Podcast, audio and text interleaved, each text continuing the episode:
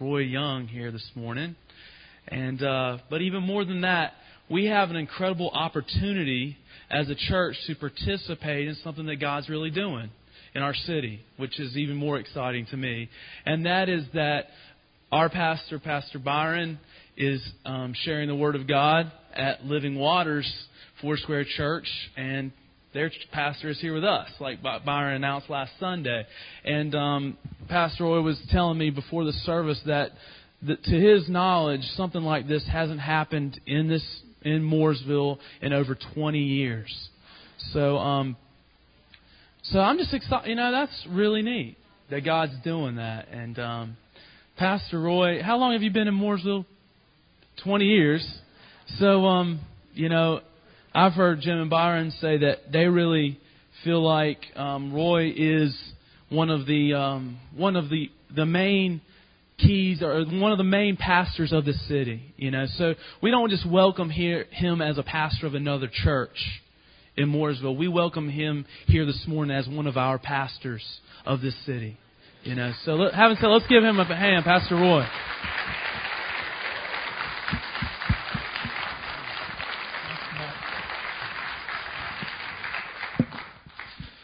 Wow. I'd like to borrow your worship team. Could I do that? Awesome. Absolutely awesome.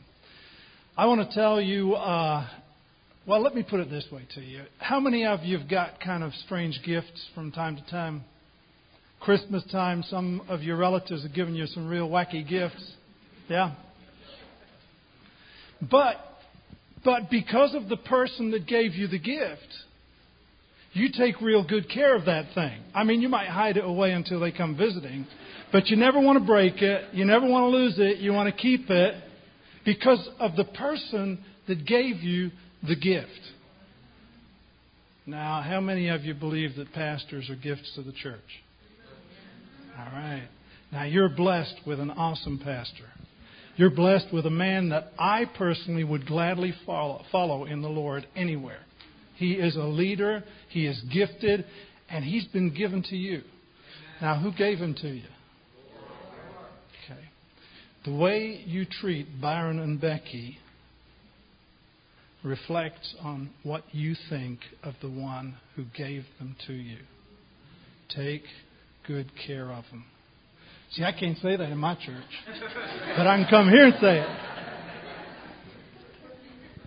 There was some debate as to whether I should wear a tie this morning. Let me tell you why preachers quit wearing ties. It's because they started preaching the Word of God, and when they got to the end of the service, you see, anybody that didn't like what they were preaching could take their tie and just, they could get hung by their tie, right? But I took care of that.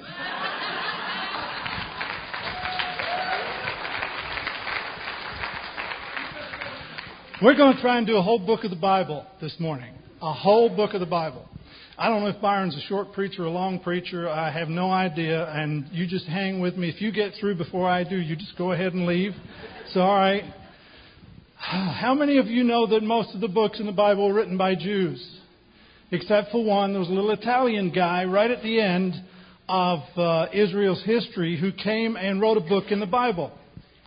It was an unusual time in Israel's history. They'd just come back from captivity in Babylon.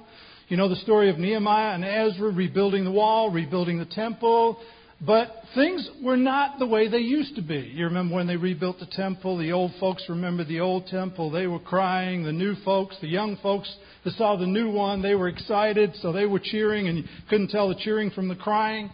Well, as time went on, you know, Israel was not what it used to be, and they got kind of down about that, and they got disappointed about that.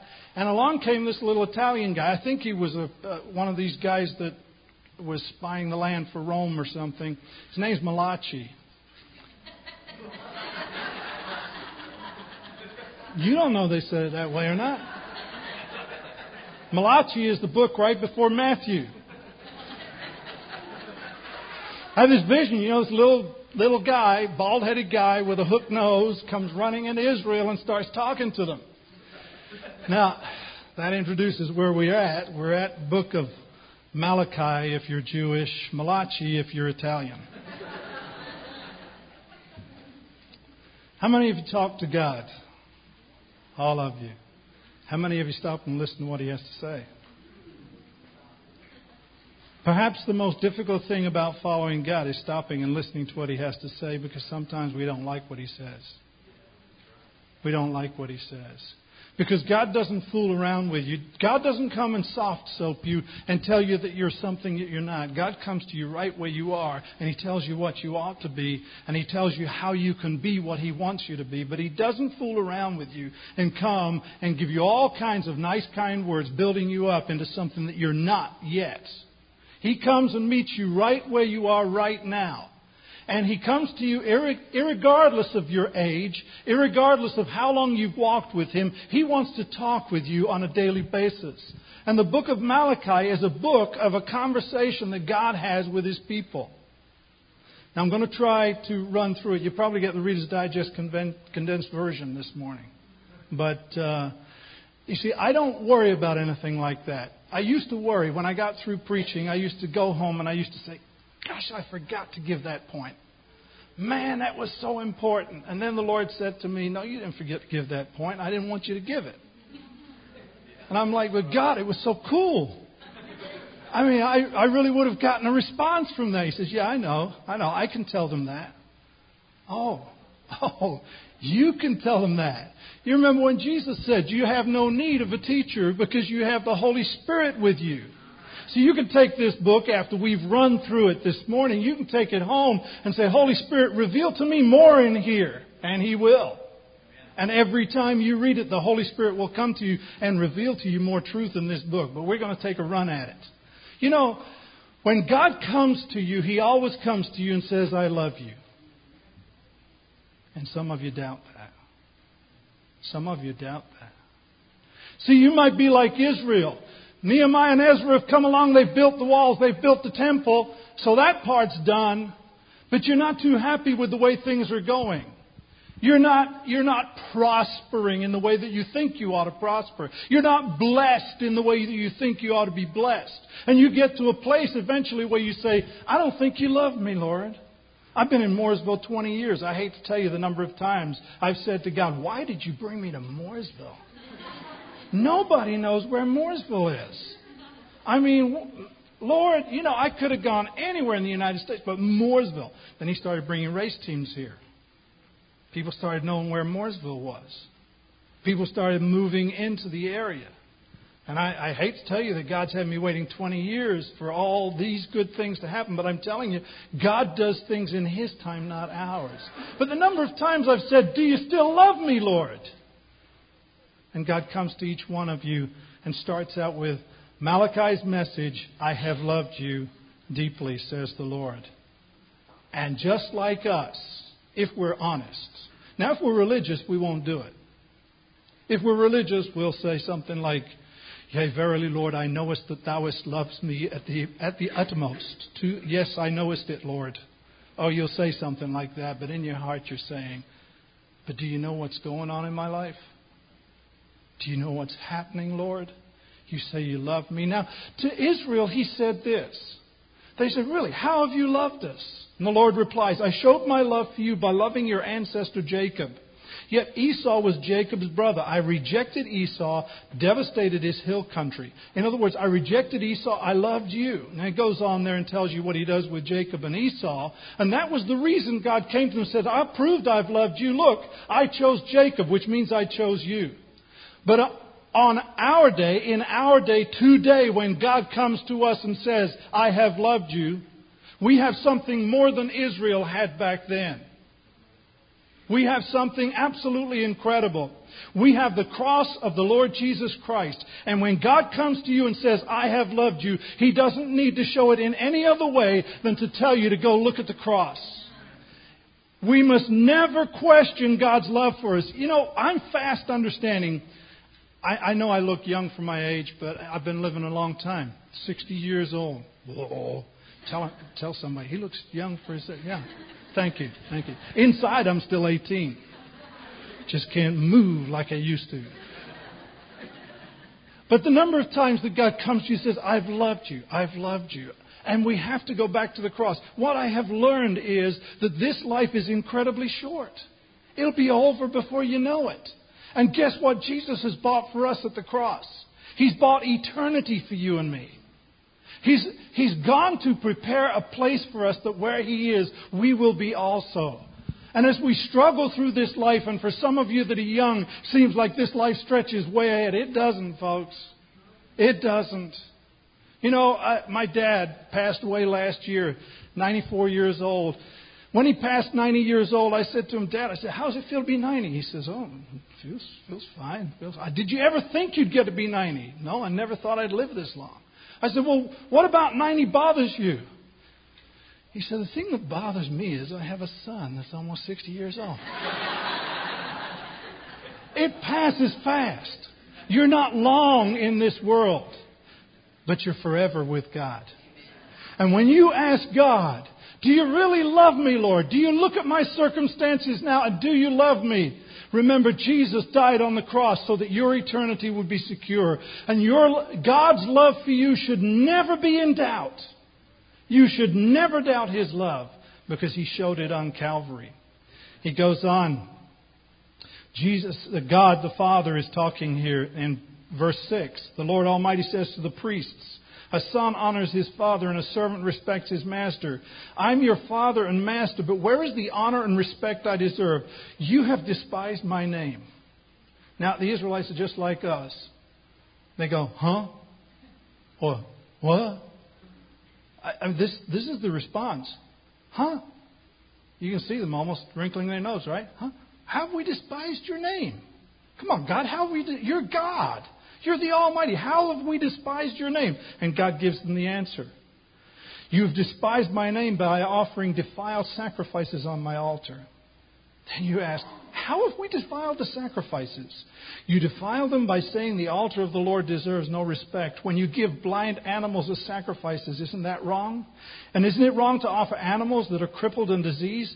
Try giving gifts like that to your governor and see how pleased he is. Try giving gifts like that to your governor.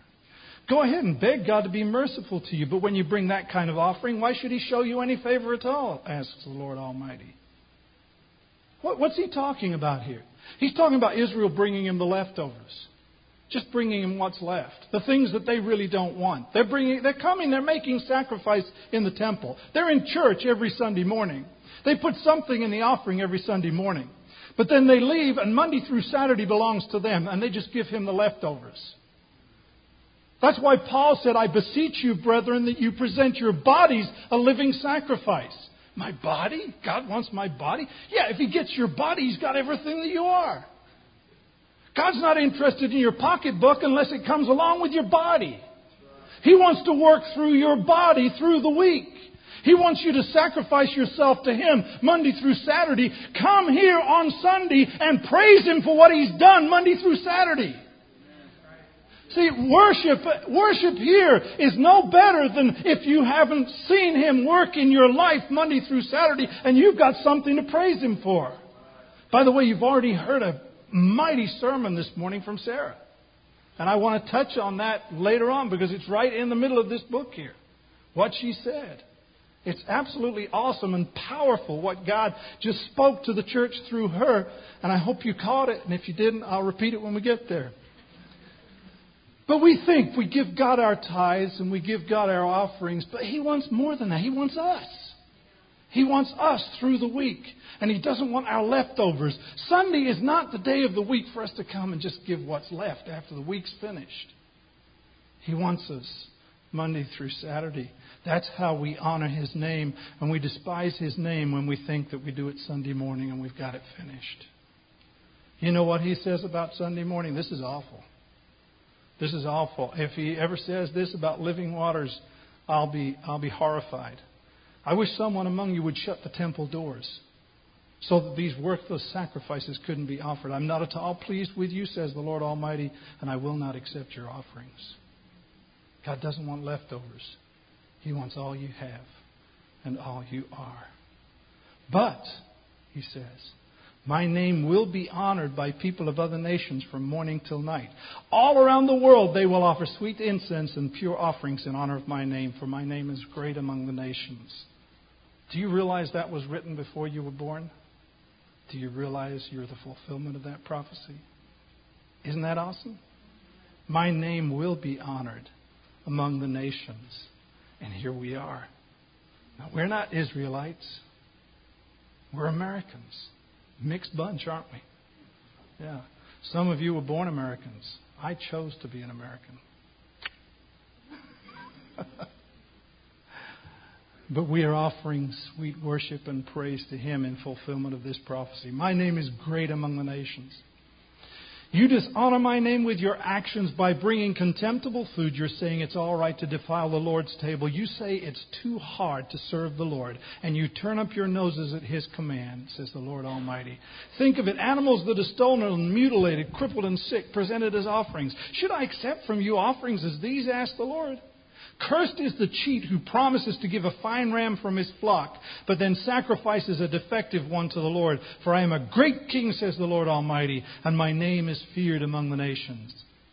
Listen, it's okay in times of service, in times of revival, to come forward to the altar and offer yourself to the Lord, but don't forget you've done it. Don't forget you've done it. Don't forget some of the promises you made to Him during times when the Holy Spirit was moving in this place or some other place.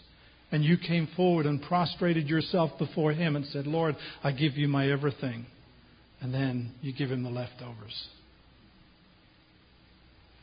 Now, before we get in the second chapter, how are we doing so far? Okay. Before we get in the second chapter, let me establish something I think you all believe, but if you don't, you sort it out later because we don't have time to argue about it now. There was a priesthood in Israel, wasn't there? The Levites. And we understand sometimes, at least I've heard people, when people start talking about the priests in the New Testament, Old Testament, I've heard people say, well, this is the preachers. This is the apostles and the prophets and the preachers and the evangelists. Now, we understand, don't we, that we are all priests. Do you know God wanted Israel to be that? God wanted Israel. When He called Israel out of Egypt, He says, I got a plan for you. I want to make you a nation of priests to the world. And then they got to where Moses went up in the mountain and they were down on the plain and they decided they wanted a golden calf. And God sent Moses back down and Moses had to say, the Levites are going to be the priests because you people need priests. I wanted you to be the priests, but you people need priests. Listen, don't ever get in the kind of attitude that the priests today are the pastors and the preachers and the teachers. You're the priest. You're the priest called to intercede between God and man. You're the priests that have a message of reconciliation between God and man for the world. Every one of us. Now we've settled that. Now we can understand the second chapter talks to everybody. Okay? Good. Listen, you priests, this command is for you. Listen to me and take it to heart. Honor my name, says the Lord Almighty, or I will bring a terrible curse against you. Now, I don't know what that does with your theology, and I don't really care. Just understand that's what God said, and when He said it, He means He can do it. Now, how you work it out is fine with me. I will bring a terrible curse against you. I will curse even the blessings you receive. Oh, my goodness. You know, we've been through an era in America where we believe that God wants us to have the best of everything. I think God wants us to be the best. And anything that He gives us to use for the kingdom. And if we'll use it for the kingdom, He'll give us the best. But I do not believe that God wants us flowing with money and having all these wonderful possessions today. I think He's more interested in us laying up treasures in heaven than laying up treasures on earth. But we've been through an era in the church where it's been preached that if God's blessing is on you, it means that you're going to have plenty of money. And I'm not against people having plenty of money. God bless you. Listen. There was a time in my ministry here in Mooresville where I was making killer money painting houses on the lake. I'd established a reputation as being one of the best painters around. And I'd tell people, I'd say, hey, I'm a pastor first, I'm a painter second. And so you understand if I come to paint your house, I'll go in there, I'll mess it up. I may be gone for 3-4 days pastoring. I'll come back and it'll be a time till I finish it. Do you understand that? Yes, we understand that. We want you to do it. And God was blessing me financially. Now, you know what's the wonderful thing about being blessed financially? Giving it It's awesome. If you haven't found out what it's like to give, then take what little bit you got and give it to somebody. Find somebody that's worse off than you and give. You give of your money, of yourself, of your time to others. That's where true happiness is. That's what God wants us to do. That's true blessing. But let me tell you, the blessing that God can pile in your bank account can turn around and be a curse to you. Would you like to change places with Ted Turner? I mean, he's one of the wealthiest men in the world. Would you like to trade places with him? He can't keep a wife. He goes to sleep at ball games. I mean, he's bored stiff. Somebody goes to interview him and he's swinging a sword around. I mean, you know, what's with the guy? He's miserable. All the richest men of the world have been miserable. I think the only one that ever got any kind of happiness at all was the one that started giving his fortune away. His name escapes me. But that's God entered into his life. He started giving it away and found peace and happiness. The blessings. Listen, that new car might be wonderful, but it can turn around and be a curse. That big house that you just bought can be a blessing or it can be a curse. Are you using it for the kingdom of God, or are you using it to show how wonderful you are? I mean, do you have people in? Do you share the gospel with people? Is it part of the kingdom of God, or is it part of your kingdom? The blessings can turn around and be cursings. And God says, if you don't take this command to heart, I'll turn your blessings into cursings. Indeed, I've already cursed them. This gets a little nasty. I hope you understand the Bible. It gets very explicit sometimes. I've already cursed them because you have not taken my warning seriously. I will rebuke your descendants and splatter your faces with the dung of your festival sacrifices, and then I'll add you to the dung heap. That's not very nice. But I tell you, God's ticked right here. God is ticked because of what his priests are doing. We haven't got to yet what he's talking about. Let's get to it. The purpose of my covenant with the Levites was to bring life and peace, and this is what I gave them. Is there anybody here that doesn't want life and peace? Didn't think so. Everybody wants life and peace. We want life to the fullest, don't we? Jesus said, I'm come that you might have life and have it more abundantly. That's what we want. We want life flowing through us to touch other people. That's what Christianity is all about. Listen, if your Christianity isn't alive, I feel for you. You're not in contact with Christ somehow. Because those that are in contact with Christ and those that are receiving from Him are receiving life from Him. He said, hey, if you're thirsty, come to me and drink. And out of your innermost being will flow what? Rivers of what kind of water? Living water. God wants us to live. He wants us to live life. He wants us to have peace. In the midst of the storm, He wants us to have peace. If life is treating you wrong, God still wants you to have peace through the midst of all those trials. This is the purpose of my covenant. This called for reverence from them, and they greatly revered me and stood in awe of my name. They passed on to the people all the truth they received from me. Listen, let me tell you another little secret that'll make you so happy you won't even be able to stand yourself. Get what you can out of this Bible and pass it on to somebody. There is nothing, I don't know of anything on earth that is more fun, brings more happiness, more peace than sharing the truth of the Word of God with somebody. I mean, I thank God for young people here. And I really thank God for young people that are inquisitive and asking questions and want to know. Because this Bible is full of good things. It's full of it. Older folks, are you sharing with the young people the things that you've learned through your life? That's God's purpose. If you've been walking with Jesus 40 years, I hope you've accumulated some knowledge from this Word. Don't keep it to yourself. It wasn't made so much to build you up as it is living bread to give to those that are hungry. Living water to pour out from you to those people that are thirsty. Give it away. But first you've got to go to Jesus and drink. If you're thirsty, go to Jesus and drink. He'll fill you with living waters that will overflow and touch the lives of other people. This is the purpose of my covenant with the priests, says God. They passed on to the people all the truth they received from me. They did not lie or cheat. They walked with me. Are we walking with God? I mean, are we truly walking with God? Is your Christianity a Sunday experience or is it a 7-day week experience? Are you walking with Him? He wants to walk with you. He's promised, I'll never leave you. Been times during the day where you felt like you weren't in the presence of God? Been times during the week where you felt like you were all alone? That's the enemy lying to you because Jesus said, I'll never leave you. I'm always with you. I'll walk with you. Will you walk with me? I got this vision of walking down the sidewalk and Jesus wants to walk with me.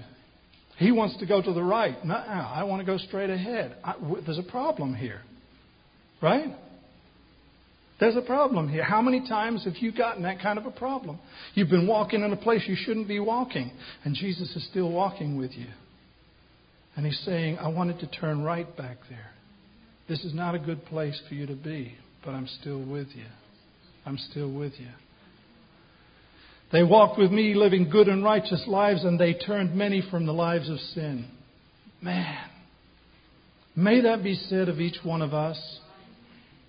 May that be said of each one of us. The priest's lips should guard knowledge, and people should go to them for instructions. I haven't been a preacher all my life. In fact, I was 39 years old before I came to Mooresville, became pastor of a church. Got all beat up, and this is the result of it. What you see before you now, it's still surviving. It's amazing. But up until 39 years old, I worked all kinds of jobs. I was a carpenter's helper. I was a paint contractor. I worked for the railroad. I worked in banking for 6.5 years. Managed to become a vice president of the bank and all that kind of good stuff. Did all kinds of things. But let me tell you, folks, it was walking where the world is that I found people wanted to know about Jesus. Listen, if you will live a righteous life in front of people, if you will allow the life of Jesus to live in you and flood over from you, you don't have to go around grabbing people by the lapel and saying, you're going to hell. You need to get saved. What's the matter with you? When they see Jesus in you, they're going to come to you with questions. I went to work for the railroad. Everybody in Roanoke wants to work for the railroad. It's the best paying place in Roanoke. You know, you get on the railroad, you've really got it made. So I went to work for the railroad, and everybody was jealous. Roy's got a job at the railroad. God gave me the job because you can't get to the railroad unless you know somebody, and I didn't know anybody. But here I was in the railroad. I was working a real wacky job. It was in the steam department. 3 big furnaces that churn coal in there all day long and manufactured steam. And my job was just stand there and watch the thing work. If something went wrong, we all just ran around like idiots. Nobody knew what to do, but we ran around a lot and just tried to get it done. I went to work there, and I didn't walk in. You know, I didn't walk in with my Bible under my arm. I didn't walk in with a bunch of tracts sitting in my pocket. I just went in. And we got in conversation with some of the guys. And the air was blue. I mean, you know, if I didn't know better, I would think they were talking in tongues. Some of the language they used. Just incredible. I mean, you had to listen because every other word was some kind of foreign word. And it was just, you had to be careful listening to them. But I just let them talk. And then they come to me and say, I got this joke you got to hear. I say, is it a dirty joke? I said, well, yeah. Well, just don't want to hear it, okay? Huh? Just don't want to hear it. And I just lived the life in front of them. And I was talking to a guy one day, and he says, I know what you are. I said, really? I know what you are. I said, really? You're a Christian. I said, yeah. Yeah, I've been wanting to ask a Christian some questions. And I'm taking up too much time with this, but just to share this with you, I'll finish it. So you know the end of the story. I said, yeah, I'm a Christian. He said, well, how come you don't go around preaching like Fred so-and-so over in the other? I said, because I believe my life will preach and God will reach out to you anyway. Well, I got a question for you. I've been wanting to ask a Christian this question. Who's your favorite actress? Now, this is really going to date me, right? I said, Gina Lollobrigida. He said, huh? I said, Gina Lollobrigida. She acted in black and white movies, and she's the prettiest female I've ever seen until I saw my wife. Right? He said, okay. He says, you're in a town where nobody knows you. He says, you're all by your